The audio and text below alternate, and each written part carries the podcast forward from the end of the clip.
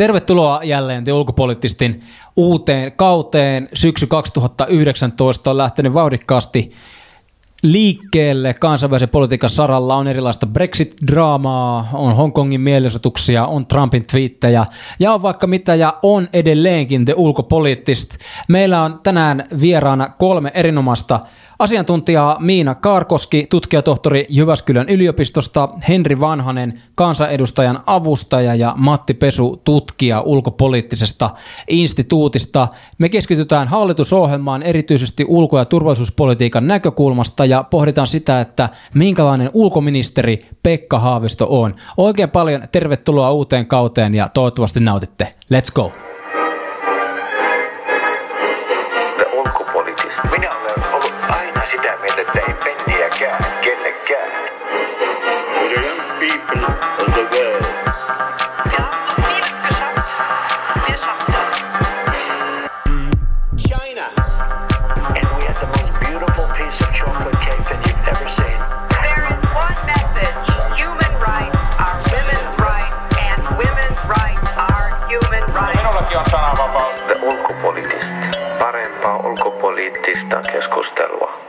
Tota, Putin kävi Helsingissä.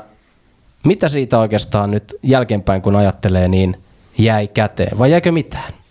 Henri. Joo, no tota, monella tapaahan tässä viime vuosina on vakiintunut se käytäntö jo, että presidentit tapaa vuosittain suurin piirtein kaksi kertaa, eli ensin Suomessa tai Venäjällä ja sitten toistepäin. Eli siinä mielessä näissä tapaamisissa ei ole semmoista – suurta dramatiikkaa niiden ympärillä, että ne on aika lailla tämmöisiä rutiinityövierailuja, joissa sitten käsitellään milloinkin ajankohtaisia asioita. Ja tämä ei siinä mielessä ehkä ollut poikkeus siitä, että, että, että kahdenvälisessä suhteessahan Suomella ja Venäjällä ne nyt on ehkä niin hyvät kuin ne tällä hetkellä voi olla, jolloin tota noin, niin ehkä sitten korostaa enemmän näitä ajankohtaisia laajempia ulkopolitiikan kysymyksiä. Ja ehkä se tässäkin näkyy, että oli aika rutiinitapaaminen monella tapaa, että ehkä tästä nyt hirveän paljon suurta jäänyt käteen, että aika lailla ne viesti, mitä lehdistötilaisuuksissakin estettiin, niin varsinkin Putinin toimesta, niin hyvin pitkälti oli ehkä osattu sitten sinne omalle kotiyleisölle ja laajemmalle kansainväliselle yleisölle. Mm, ja taas oh. Suomella sitten tota, se lähinnä meni sitten siihen, tota noin niin, että kommentoitiin sitten sitä, mitä lehdistöstä kysyttiin, mutta että – en nähnyt mitään semmoista suurta tästä tapaamisen ympärillä. Niin, onko lisättävää kahdella pöydän päässä olevalle? No ehkä siinä on semmoinen pieni nyanssiero, nyanssiero näihin aiempiin krimin jälkeisiin vierailuihin Suomessa oli se, että nyt niin kulta, yksi on ollut Kultarannassa, yksi oli tota, Punkaharjulla ja nyt tämä tuotiin Helsinki. Siinä ehkä oli, oli jotain semmoista – voi tulkita, että haluttiin nyt tilanteesta huolimatta niin sit tuoda, tuoda pitkästä aikaa tänne, että siihen tuli tiettyä arvokkuutta, mutta Henrin kanssa samoilla linjoilla, että Kremlin viesti lähti sitten ennen kaikkea Yhdysvaltoihin ja sitten Euroopan unionin jäsenmaille eurooppalaisille siinä lehdistötilaisuudessa, että siinä ei kahdenvälisissä asioissa ollut kyllä mitään, mm. mitään kauhean mielenkiintoista eikä, eikä sähköistä, mikä nyt varmaan on ihan hyvä asia. Mm. Oliko Miina sulla tässä tähän vielä? No samoilla linjoilla edellisten kanssa, että tietenkin sekin on tärkeä ja arvokas asia, että näitä kahdenvälisiä neuvotteluja käydään, vaikkei niissä sitten mitään semmoista uutta radikaalia avausta olisikaan, niin, niin ihan jo se, että tavataan ja keskustellaan – ja sitten tietenkin se, että, että vaikka Putin toistaa sitä omaa niin kuin Venäjän näkökulmaansa ja sitä Venäjän sanomaansa, niin siitä avautuu kuitenkin se mahdollisuus sitten länsimedioilla sitä ruotia ja käsitellä ja analysoida, että, että, että miksi näin sanotaan. No oikeastaan tässä samalla, samalla tota, ajan hengillä, niin me ollaan saatu myös hallitusohjelma ja Rinteen hallitus on lähtenyt niin sanotusti toteuttamaan tätä. Ja, ja siinä on myöskin, taas olla sivulta 54 alkava osio, joka käsitteli ulko- ja turvallisuuspolitiikkaa. Suomi kokoaan suurempi maailmalla otsikolla. Ja, ja tota, ehkä niin kuin alustava nopea kierros olisi hyvä kuulla. Ja, ja Miina, jos haluat tämän aloittaa, niin tunnelmat siitä, että onko Suomen ulko- ja turvallisuuspoliittinen linja, jos ajattelee tätä hallitusohjelmaa, niin kokenut jotenkin erityisen muutoksen, jos vertaa vaikka Sipilää tai aikaisempia? No kyllä se ainakin tota, niin kuin hallitusohjelman tavallaan sitä tekstiä, kun katsoo ja vertaa aikaisempaan, niin siinä on mun mielestä usealla tai ainakin parilla tavalla ero siihen aikaisempaan, halli, aikaisemman hallituksen hallitusohjelmaan verrattuna, että, että se näkyy erityisesti mun mielestä siinä, että tässä rinteen hallitusohjelmassa myös tämän ulko- ja turvallisuuspolitiikan osalta niin korostuu tämä niin kuin arvopohjaisuus ja arvoista eri tavalla, niin puhutaan monessa kohtaa siinä – ja tavallaan se rakentuu se niin kuin linjanveto sen varaan, että, että tota, halutaan just ihmisoikeuksia, demokratiaa ja oikeusvaltiota tuoda niin kuin useassa kohtaa esille. Ja sitten taas toisaalta niin mun nähdäkseni siinä on myös nämä painotukset koskien näitä uhkakuvia, niin on muuttunut jonkun verran, että, että aikaisemmassakin hallitusohjelmassa kyllä mainittiin ilmastonmuutos ja ympäristöasiat, mutta että nythän ne oli tässä niin kaiken lävistävästi joka kohdassa esillä. Mm, entäs Matti? Joo, samoin mieltä tuosta, että sitä muutosta on nimenomaan haettu tässä tota, ihmisoikeus, globaalipolitiikka puolella ja tietoisesti korostettu jatkuvuutta näissä, mitä mä ymmärrän tota ydin, ydin kysymyksenä kovana turvallisuuspolitiikkana. Mikä siinä, jos vertaa nyt Sipilän hallitukseen, niin tämä oli paljon kehitellympi tuotos kokonaisuudessa ja erityisesti ulko- ja turvallisuuspolitiikan osalta, että, että se Sipilän ohjelma oli, oli lyhempi, se ei ollut kauhean koherentti. Silloin se ulkopoliittinen ohjelma, tässä oli jo vähän semmoista selonteon makua, että se oli selkeästi kehitetty jo vähän ideoita – pidemmällä, että oli, oli mietitty prioriteetteja, niitä oli ainakin viisi, oliko enemmän, ja mietitty keinoja ja, ja näin, että siinä oli, oli vähän semmoisen selonteon maku jo, että varmaan tiedetään sitten, kun se uusi selonteko varmaan tulisiko ensi vuoden puolella, niin, niin siinä on varmaan aika niitä samoja teemoja. Mm. No Henri, jäikö joku todella epäselväksi sinulle, kun luit tämän läpi ja olet keskustellut kuitenkin tästä erilaisilla käytävillä, niin ihmetyttääkö jokin? No ei varsinaisesti ihmetytä, että, että kyllä se niin kuin lähtökohtaisesti siinä vaiheessa, kun hallitusratkaisu alkoi näyttää siltä, mitä se on sen kokoonpanon puolesta, niin se kieli aika vahvasti jo siitä, että, että tässä tullaan nostamaan vähän erilaisia painotuksia esille. Esimerkiksi tässähän se lähtee siitä liikkeelle se ulko- ja turvallisuuspoliittinen osio hallitusohjelmassa otsikolla, että Suomi kokoaan suurempi toimija, kutakuinkin näillä sanoilla oliko ollut. Ja tota, se nimenomaan tässä, kun nämä kollegat tässä on maininnut, niin, niin nimenomaan painostetaan tämmöistä arvopohjasta ulkopolitiikkaa. Ja tämä myös näkyy sitten tässä suurlähettiläspäivillä, mitkä oli tässä hiljattain, että selvästi halutaan erottautua nostamalla esille tiettyjä kysymyksiä. Ilmastonmuutos nostetaan tämmöiseksi suurimmaksi uhkakuvaksi Suomelle. Ja sitten puhutaan esimerkiksi no suurlähettiläspäivillä mainittiin jopa Venezuelan kriisin heijastukset Eurooppaan vaakalaisutuna ja, ja asevalvontakysymyksiä, että se tavallaan heijastaa sitä kokonaisvaltaista otetta, mitä, mitä on pyritty sitten ottamaan tässä ulkopolitiikassa, että sitten taas mitä tulee tähän turvallisuus- ja puolustuspolitiikkaan, niin se sitten taas puolestaan aika vahvasti heijastelee jatkuvuutta, että mun mielestä siinä mielessä se asettuu hyvin samaan linjaan tämän edellisen hallituskauden kanssa. Ja, ja niin se itse asiassa niihin nämä on korostanut myös, tota noin, niin muun muassa pääministeri Rinne korosti sitä, että jatkuvuutta ja sitä viestiä halutaan tuoda myös maailmalle, niin korosti omassa puheessaansa tätä. Eli tavallaan se kysymyksen siitä, että oliko yllätyksiä, niin, niin ei, ei sinänsä. Kyllä, kyllä siihen pystyy varautumaan, että, että tullaan vähän erilaisia asioita painottamaan, mutta että kyllä tässä myös niin kuin vahvasti puhutaan jatkuvuuden puolesta. Mm. No minä, jos ajatellaan tota, Antti Rinteen hallitusta niitä teemoja, mitä tässä nyt vaikka tämän syksyn aikana käydään läpi tai tulevan neljän vuoden aikana käydään läpi, niin onko tällaiselle aktiiviselle ulko- ja turvallisuuspolitiikan keskustelulle sun mielestä sijaa? Kuinka korkealle sä arvottaisit tämän hallituksen sisällä tämän ulko- ja turvallisuuspoliittisen keskustelun? No ainakin soisin, että sille olisi sijaa ja soisin sitä, että tavallaan tämän kauniiden sanojen merkitystä ruvettaisiin miettimään, että jos ajatellaan vaikka just tätä Suomi kokoaan suurempana tai EUn ja Pohjoismaiden vaikkapa ilmastojohtajuuden ö, niin kuin vahvistamista ja tämän kaltaisia hienoja lausumia, niin, niin, niin sitten, että, että käytä sitä keskustelua siitä, että mitä se tavallaan sitten käytännön tasolla tarkoittaa, että nyt vaikka jos ajatellaan näitä näitä, näitä ö, Brasilian ö, Amazonin metsäpaloja, niin tavallaan se ei auta tällainen johtajuus tai edelläkävijyyspuhe mitään, jos sitten se todellisuus on se, että, että ollaan vähän semmoisella varovaisella katselulinjalla, niin, niin, niin siinä tavallaan voisi ajatella, että se hyöty tulisi siitä näistä puheista, että mietittäisiin, mitä se johtajuus vaikka sitten tämmöisessä käytännön kysymyksessä tarkoittaisi. No jos me perataan vähän sitä, mitä siinä paperissa itsessään oli, niin mä bongasin siitä tällaisen kuin Afrikka-teema ja Afrikkaan keskittyminen. Miltä tämä Matti sulle kuulostaa noin ylipäätään? Se varmaan se heijastaa tietysti eurooppalaisia laajemmin globaaleja trendejä, että Afrikka nyt on joka, joka puolella esillä. Liittyy tietysti väestön kasvu, ilmastonmuutokseen ja ne paljon sanotaan, että Euroopan tulevaisuuteen vaikuttaa aika iso, isolta osalta se, miten Afrikka kehittyy. Ja, ja tässä sitten Suomelle, Suomelle pitäisi ja halutaan löytää joku, joku niche. Ja mun mielestä se on ihan hyvä, että niitä, niitä täällä kelataan.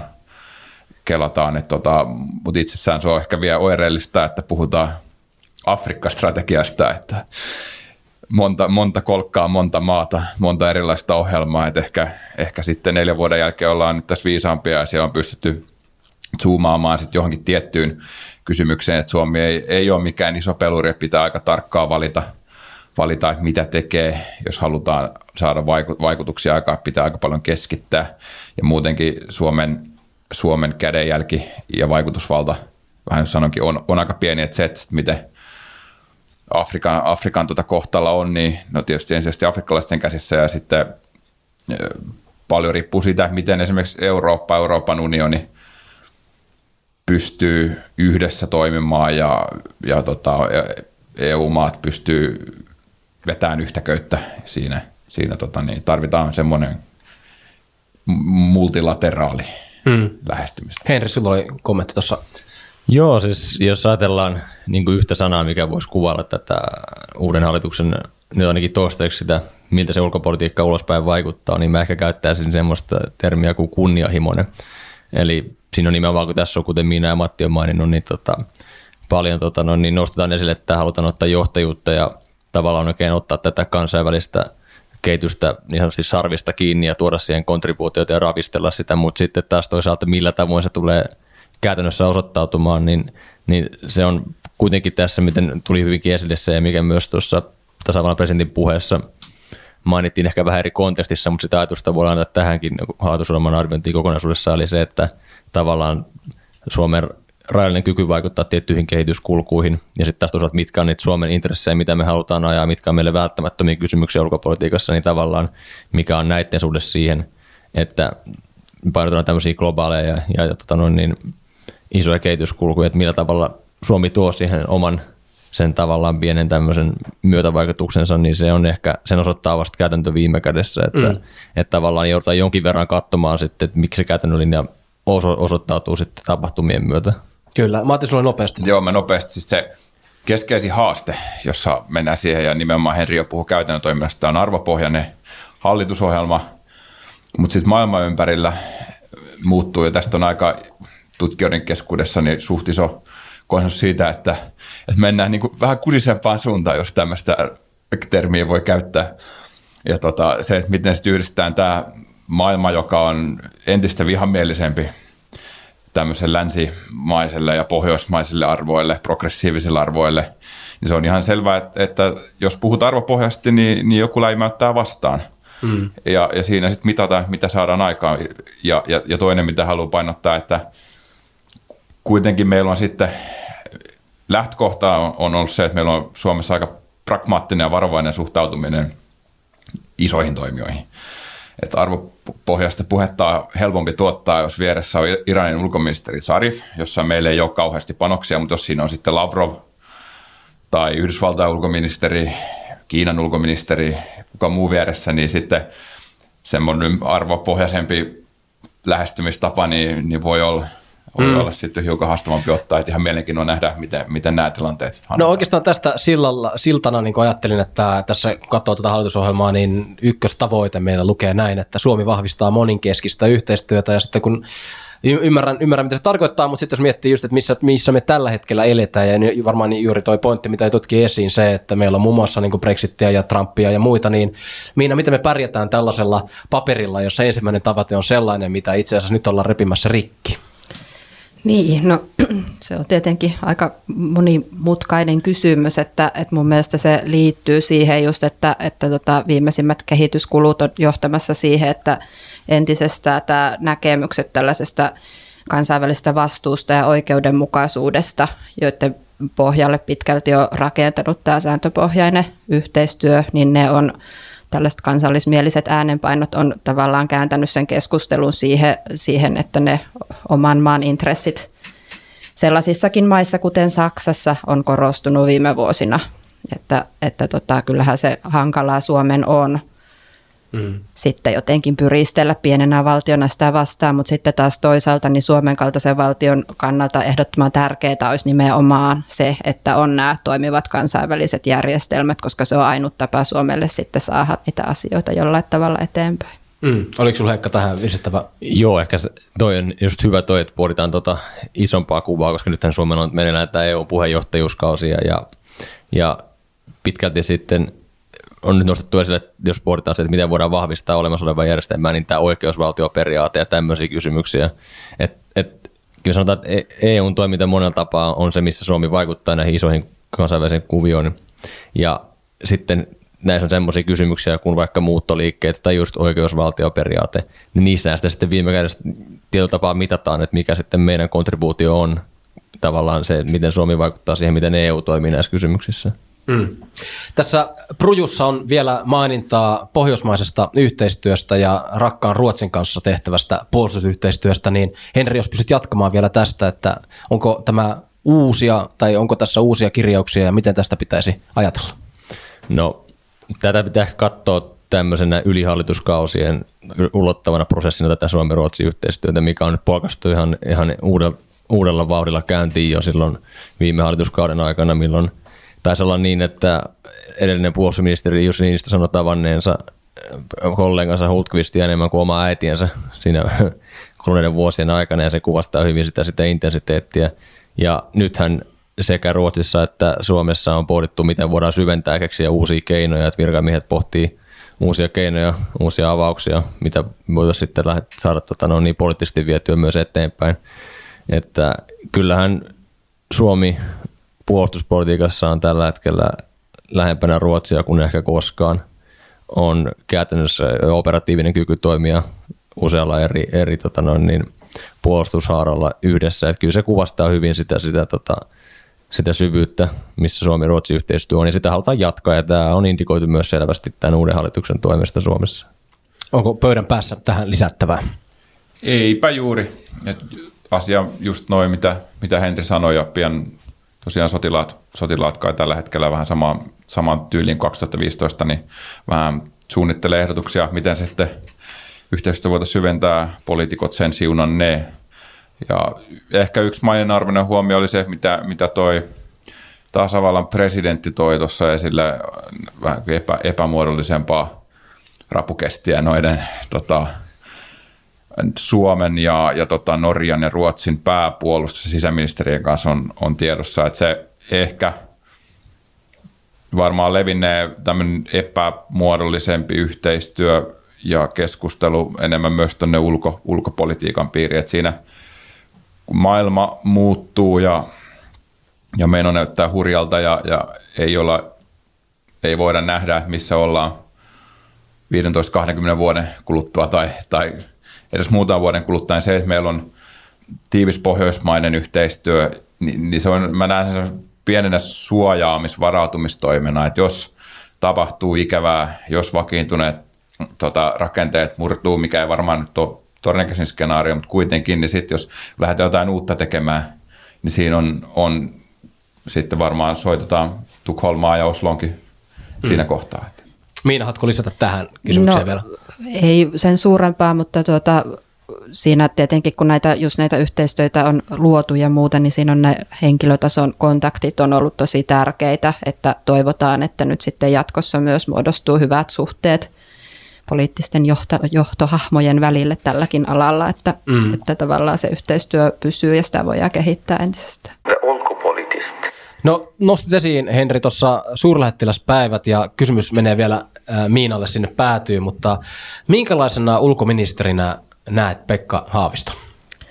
No näkisin, että hänellä on kyllä niin kuin hyvät mahdollisuudet onnistua ja ajaa tärkeäksi katsomia asioita, että hän on arvostettu ja pitkän kokemuksen omaava henkilö, joka varmasti tota, noin, niin kannattaa just näitä arvoja, mitä tässä hallitusohjelmassa on ja sitten näkisi, että hänellä, hän nauttii semmoista arvostusta, että hänellä voisi olla mahdollisuus esimerkiksi nyt puheenjohtajakauden aikana niin tuoda näitä asioita aktiivisestikin esille, että, että näkisin, että, että tosissaan, että hänellä on mahdollisuudet onnistua. Mm. Suurlähettiläspäivillä hän piti puheen, jossa nosti esiin tällaisen sanaparin kuin kuuma rauha. Mä ajattelin kysästä teille, että mitä tämä nyt käytännössä tarkoittaa sitten. Elämme kuuman rauhan aikaa. Eikö se ole, että tota, kattila on tulella ja, ja tota, höyry nousee ja katsotaan, että tota, palaako pohjaa vai, vai kiehuuko, tota, kiehuuko siitä sitten kaakaot yli, että jotain, jotain tämmöistä tätä nyt kuulee, kuulee aika paljon tämän tyyppistä sanaparia. Se oli ihan mielenkiintoinen Haaviston, Haaviston puhe, että siinä mentiin asevalvonta kärjellä ja vielä ei ollut, piirrettiin vähän ääriviivoja siitä, mitä ehkä tehdään, että vielä konkreettiset avaukset ihan ymmärrettävästikin uupuu, kun ei kuin muutama kuukausi tuota mm. hallitustaivalta takana. Minkälaisia ouninkeja niistä avauksista meillä on tällä hetkellä? No jos Haavisto nyt aloitti nimenomaan painottamalla asevalvontaa, niin mä oletan, että se kieli jotain ehkä prioriteeteista. Mutta mut se, mitä nopeasti haluan nostaa, sain puheenvuoron, niin tota, pitää linjata. Ei, niin mitä suurlähettiläspäivällä mun mielestä tehtiin, niin siinä jalkautettiin tätä suurvalta keskeistä tilannekuvaa suomalaiseen ulkopolitiikkaan, ja se on ehkä vähän – sitten toinen raide tälle multilateralismipuheelle. Että siinä on... Mitä se tarkoittaa Suomen näkökulmasta? No se tarkoittaa nyt sitä, että, että todennäköisesti monenkeskisten tota, sopimusten ja, ja tota, järjestelyjen asema on heikempi, mitä ne on ennen, koska isot määrää tahdin. Ja että hallitusohjelma on varmaan semmoinen preskriptiivinen tota, ku, tota, kuvaus sitä toive, että mitä maailman tulisi olla ja sitten ehkä siinä nyt sivulauseessa kuuli, että mihin se maailma on menossa. Mm. Että et tässä eletään vähän tämmöistä niinku ba- balansointia. Henri, sulla oli.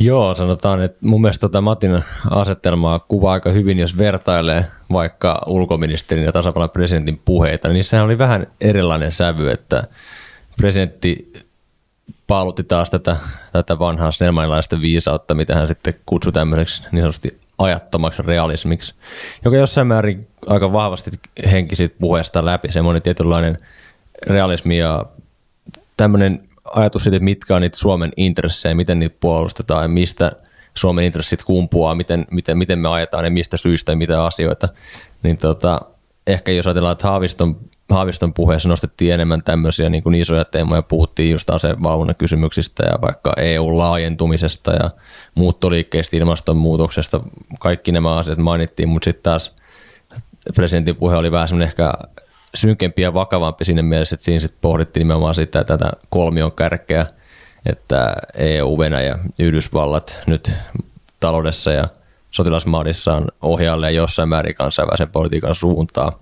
Ja hän esitti tämmöisen toiveen, että, tai, tai pohdiskeli ehkä ääneen, että mikä sitten EUn ja sitä kautta Suomen rooli tässä kaikessa on, että se on semmoinen eräänlainen, ei hänen ilmaisunsa mukaisesti kohtalon kysymys, mutta että se voidaan tulkita näin, että tavallaan että nämä on kohtalon kysymyksiä Suomelle, että mihin tämä järjestelmä lopulta asettuu. Ja kyllä mä sanoisin, että siinä mielessä toi just, minkä, minkä Matti nosti, että, että että tämmöinen suurvaltakilpailu synkentää näkymiä myös Suomen osalta. Mitä tämä tarkoittaa, että jos, jos tällainen suurvaltakilpailu kasvaa ja, ja selkeästi vaikuttaa meihin, niin mihin olisi pystytty sanomaan, että jos ajatellaan vaikka niin kuin kehitysyhteistyötä ää, tai, tai tätä arvopohjasta, mistä me ollaan puhuttu mm. tässä nyt jakson alussakin, niin minkälaiset niin kuin, näkymät se luo tämän tyyliselle politiikalle. Jos ajattelee niin kuin Haaviston deskillä on näitä asioita, että sen pitää lähteä toteuttamaan, mm. niin No kyllähän nämä tällaiset vaikkapa niin kuin ympäristödiplomatian avulla tehtävät asiat, niin todennäköisesti jää sinne prioriteettilistojen alle, että, että, tota, että kyllähän ne on nämä toisen tyyppiset asiat, sit, jotka varmaan sen ajan käytännössä vie, mutta sinällään mun mielestä oli ilahuttavaa tuossa hallitusohjelmassa se, että, että nämä niin kuin diplomatia ja ympäristödiplomatian arvostus vaikutti olevan suurempi kuin edellisessä, että se on kuitenkin yksi tapa edistää niitä mm. ihmisoikeuksia ja demokratiaa ja naisten asemaa. Ja asiasta hieman, hieman kukkaruku tuli mieleen tuossa tota Alex Tubin twiitti, jossa mainitsi siitä, että silloin kun hän oli ulkoministerinä, niin suurlähettiläspäivät olivat suljettuja ja diplomaatit eivät saaneet puhua mitään ja tämän tyylinen. Ja nyt kun ajattelee sitä, niin tuntuu, että, että tota, karjääridiplomaattikin voi antaa lausuntoa mediallekin. Mistä tämä oikeastaan kertoo, jos ajattelee niin kuin tätä laajempaa suomalaista ulkopoliittista keskustelua? Ehkä se kertoo siitä, että on vähemmän bysanttilaista meininkiä noissa ministeriöissä, mikä on vaan hyvä, että eletään tota, ajan mukana ja nyt on, on tota avoimu, avoimuus on niin ja mun mielestä on, siis meillä on Suomessa pieni, suht pieni asiantuntijapohja, mitä tulee kansainvälisen politiikan kysymyksiin. Mut, mut, ja sitten meillä on 2000, noin 2000 tota, henkilön ulkoministeriö, eikö suurin piirtein tämän kokoinen ole, niin, niin totta ihmeessä se on meille hyväksi, että he, he myös saa, saa tota, tuoda asiantuntemustaan esille ja, ja osallistua aktiivisesti, koska heillä on semmoisista esimerkiksi tietyistä alueellisista kysymyksistä ammattitaitoa, mitä esimerkiksi tutkijakentässä ei ole, niin, niin ilman muuta se rikastuttaa, rikastuttaa meidän keskustelua. Mm. Tullaanko me näkemään siis enemmän keynoteja diplomaatilta nyt? Slashiin, en Slashiin tulee sitten joku, joku Shanghai pääkonsuli. Niin no, joskus tota, kun puhutaan tota, virallisen edustajan, ehkä, ehkä tota voi olla hiukan puisevia, jos on viralliset tota speaking pointit siellä, niin toi ihan hyvä vaan, jos linjataan, mutta väriä kehi. Hyvä. Hei, tota, tässä jakson lopuksi voitaisiin jutella sitten puolustuspuolesta ja, ja vilauttaa sitä NATO-korttiakin tuolta Povarista ja, ja sille keskustella näistä erityisesti suurimmista hankinnoista, jos sä haluat, Henri, kertoa hieman siitä, että mitä hävittäjähankinnoille kuuluu tällä hetkellä? No, mä en saa tässä hävittäjähankinnan asiassa mitenkään viisaampi kukaan mukaan tässä huoneessa, mutta kyllähän tota, tämä hallitus on vastuussa siitä hankintaprosessin loppuun saattamisesta ja halusivat tai eivät, mutta on aika selvä asia, että tämä hävittäjäkysymys on Suomen ulko- ja tulospolitiikan yksi isoimmista kysymyksistä nyt ja myös pitkällä aikavälillä.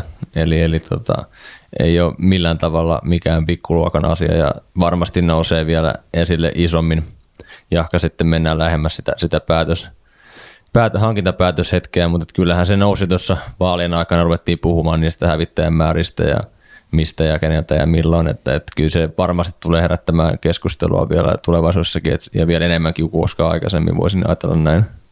Mitäs meidän, minkälaisia muita teemoja tulee, tai mitä luulet, että nousee keskusteluun seuraavan neljän vuoden aikana? No varmasti ainakin keskustellaan siitä niin kuin yleisestä asepalveluksesta ja asevelvollisuudesta ylipäätänsä ja siihen liittyen siitä, että mihin suuntaan nämä maanpuolustustahtoa tai tahdoksi kutsuttua ilmiötä osoittavat lukemat kyselyjen valossa lähtee liikkumaan, että, että tota, tässä hallitusohjelmassahan oli se just, että ja sen mukaisesti on toimittukin, että selvitetään tätä asepalveluksen uudistamistarpeita ja se on tietenkin yksi tapa nähdä tämä asia, mutta että kaiken kaikkiaan mun mielestä niin kuin tässä on niin kuin laajemmin tämmöinen murrosvaihe käynnissä yhteiskunnassa tähän turvallisuuskäsityksiin liittyen ja sitten suhteessa tähän tasavertaisuuteen ja yhteiskunnan arvoihin ja miten tämä tulee sitten näkymään siinä, että miten yksilön velvollisuudet just maanpuolustuksen osalta asettuu. Ja tota, noin, niin, niin, niin se on tämä niin kuin yleisen asepalveluksen tilanne on se varmasti, missä tullaan nyt käymään ainakin keskusteluja, että tuskin se muuttuu ihan hirveästi tai millä tavalla, mutta että kyllä siinä näitä uusia avauksia varmasti tulee ja pohdintaa. Hyvä pointti. Matti. Joo, asiallisia huomioita kummatkin. Kyllä mä sieltä nyt sen, ihan jos katsoo lukuja, niin se, se tota, hävittäjä, hävittäjähankinta on, on kallis ja se on meidän sotilaallisen pelotteen keskeinen tekijä ja, ja siinä, tota, siinä pitää toi, pitää toi suoriutua hyvin. Että se, siinä on ristiriita, että se on poliittisesti valtavan tärkeä kysymys. Joo, yritin vilauttaa Joo. täältä, mutta sano vain.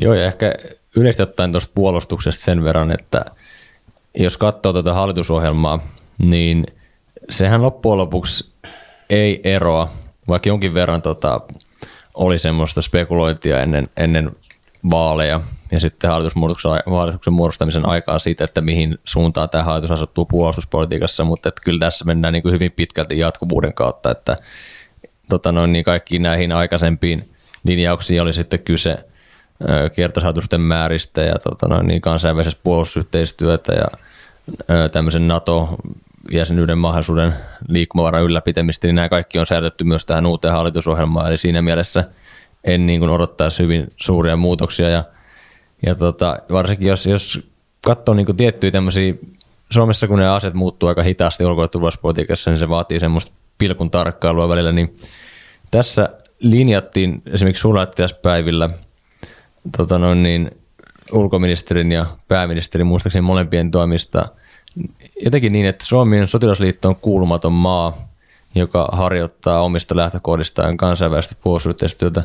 Toi on sinänsä ihan mielenkiintoinen linjaus, toi ei saata kuulostaa yhtään miltään ehkä sitten semmoisen niin kuin tavallisen ihmisen korvissa, mutta se, että, että tässä niin kuin alkaa putoa semmoiset tietynlaiset, tietynlaiset tota noin, niin, aikaisemmat viittaukset semmoiseen liittoutumattomuuteen ja tämmöiseen, niin, niin tämä on niin kuin hyvin tämmöinen tekninen lähestymistapa Suomen sotilaspoliittiseen asemaan ja se kuvastaa vasta isompaa, isompaa muutosta, joka on lähtenyt jo käyntiin tota noin, niin edellisen hallituskauden aikana ja tästä varsinkin ähm, Ukrainan kriisistä alkaen, niin se, tässä on selvästi tiedetään jatkuvuuden raiteilla puolustuspolitiikan osalta.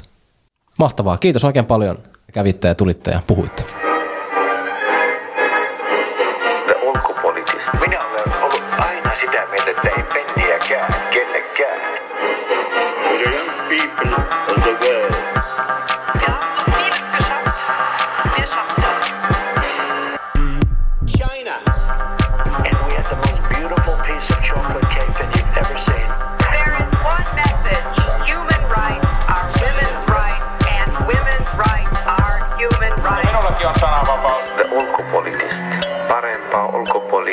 Sananvapaus. The